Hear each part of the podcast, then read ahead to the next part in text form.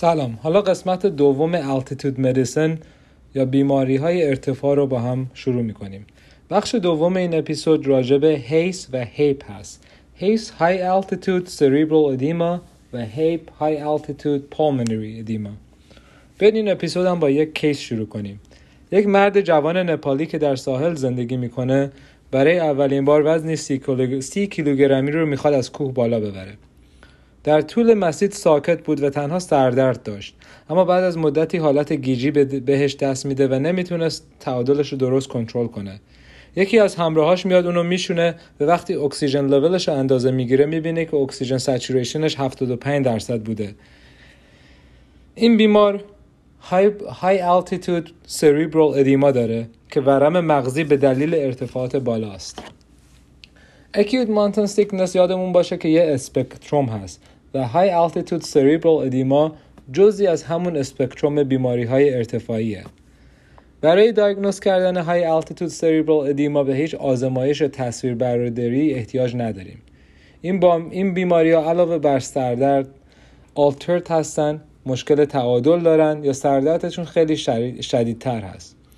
و در clinically تشخیص دادن این بیماری ها از بیماری های acute mountain sickness خیلی راحته چون که معمولا حالشون خیلی بدتره.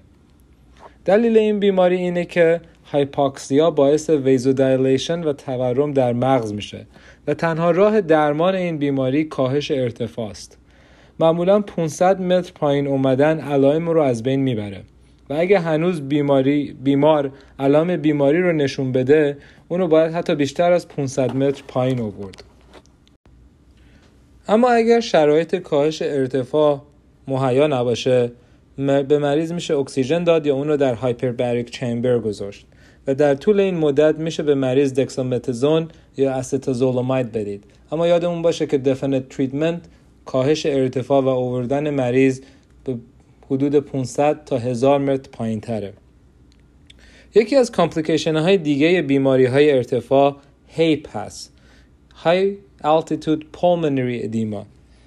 تو این سناریو شش ها پر از آب میشه. به دلیل کمبود اکسیژن شش ها میان جریان خون رو به قسمت هایی ببرن که اکسیژن بیشتری هست و این باعث pulmonary edema و leak کردن خون توی شش ها میشه.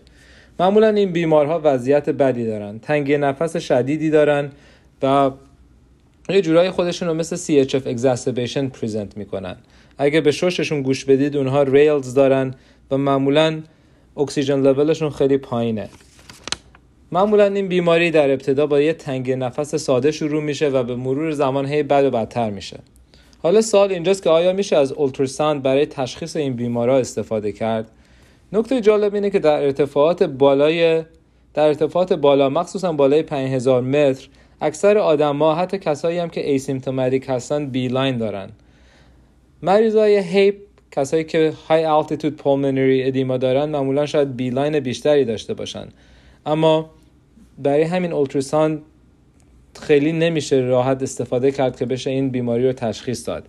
اما نبودن B-line می‌تونه این diagnose رو exclude کنه. یادمونم باشه خیلی از کوهنوردا هستن که آسم دارن COPD دارن CHF دارن و ارتفاعات بالا ممکنه بیماری های chronic شون رو trigger کنه. حالا چگونه میشه high altitude pulmonary edema رو درمان کرد؟ یه جورایی درمان این مثل high altitude cerebral edema است.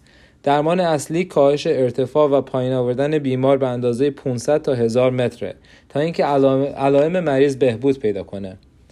اما اگر در پایین آوردن مریض تاخیر به وجود بیاد می‌تونید به مریض اکسیژن بدید و اگر hyperbaric chamber داشته باشید مریض رو در hyperbaric chamber بذارید و سعی کنید که اکسیژن لول مریض رو بالای 90 درصد نگه دارید. high altitude pulmonary edema می‌تونه خطرناک و کشنده باشه اما اگه به موقع درمان بشه prognosis خوبی داره. برای پیشگیری high altitude pulmonary edema میشه از long acting nifedipine که یک calcium channel blocker هست استفاده کنید. معمولا دو بار در روز اونو می‌خورن و معمولا این دارو رو به بیمارها و کوهنوردایی میدن که pulmonary hypertension یا بیماری های تنفسی دارن. حالا بیاید نکات مهم این بخش رو با هم خلاصه کنیم. نکته مهم اول اینه که بیمارهای مبتلا به high altitude cerebral edema علائم عصبی مثل ataxia، confusion، altered mental status و سردرد شدید دارن. high acute cerebral edema رو میشه با کاهش دادن ارتفاع و پایین آوردن بیمار 500 تا 1000 متر درمان کرد.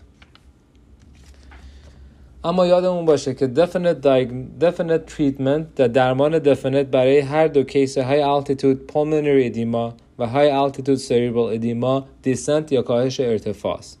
نکته سوم خیلی از کوهنوردایی هم که هیچ symptom ی ندارن در ارتفاعات بالا توی ultrasound B-line دارن. نکته چهارم اگه مریض مشکل تنفسی آسم یا pulmonary hypertension داره برای جلوگیری از high altitude pulmonary edema میشه به مریض داروی nifedipine داد.